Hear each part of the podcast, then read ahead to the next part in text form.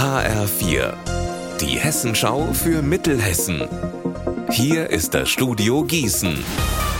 Mit Markus Nahloch, schönen guten Tag. In Wetzlar ist eine dreiste Urkundenfälschung aufgeflogen. Im Fokus steht dabei eine Firma aus Nordrhein-Westfalen. Die Stadt Wetzlar hatte sie beauftragt, aus einem Gebäude Brandschutzklappen auszubauen, die mit Asbest belastet waren. Einzelheiten von Alina Schaller. Die Firma aus NRW hatte Unterlagen beim Regierungspräsidium Gießen eingereicht, um nachzuweisen, ja, wir dürfen mit asbesthaltigen Stoffen umgehen. Hier aber ist ein aufmerksamer Mitarbeiter stutzig geworden und tatsächlich, das Unternehmen hat diesen Sachkundenachweis einfach gefälscht. Das heißt, der Bauarbeiter, der das Gebäude von Asbest befreien sollte, war dafür gar nicht ausgebildet. Wegen des Betrugsversuchs ermittelt jetzt die Staatsanwaltschaft. Inzwischen hat eine andere Firma die Arbeiten erledigt, teilt das Regierungspräsidium Gießen mit. Sie hat offenbar echte Dokumente eingereicht. Nach dem schweren Starkregenunwetter am Montagabend hat der Lahn-Dill-Kreis Bilanz gezogen.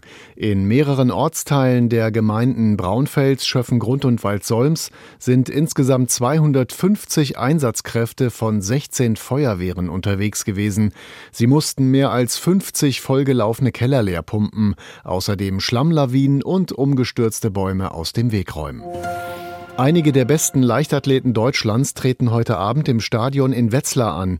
Das Sprintteam Wetzlar hat eingeladen zum Wettbewerb Fast Arms, Fast Legs. Mein Kollege Marc Klug weiß, was es alles zu sehen gibt. Um 18 Uhr geht es los mit dem 400 Meter Hürdenlauf der Frauen. Es folgen Sprintwettbewerbe über 100 und 200 Meter. Hier sind auch die Sprint-Europameisterinnen der Frauenstaffel, Lisa Meyer und Rebecca Hase mit dabei. Das Spitzentreffen der Leichtathleten in Wetzlar findet zum vierten Mal statt. Neu ist aber, diesmal gibt gibt es einen Wettbewerb im Diskuswerfen.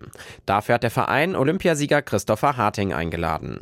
Tickets gibt's noch an der Abendkasse. Die kosten 5 Euro für Kinder und Jugendliche und 15 Euro für Erwachsene. Unser Wetter in Mittelhessen. Heute Nacht ist es gering bewölkt oder klar und es bleibt trocken. Hier und da gibt es auch Nebel. Die Temperaturen sinken auf 7 Grad in Hadamar und 4 Grad in Gönnern.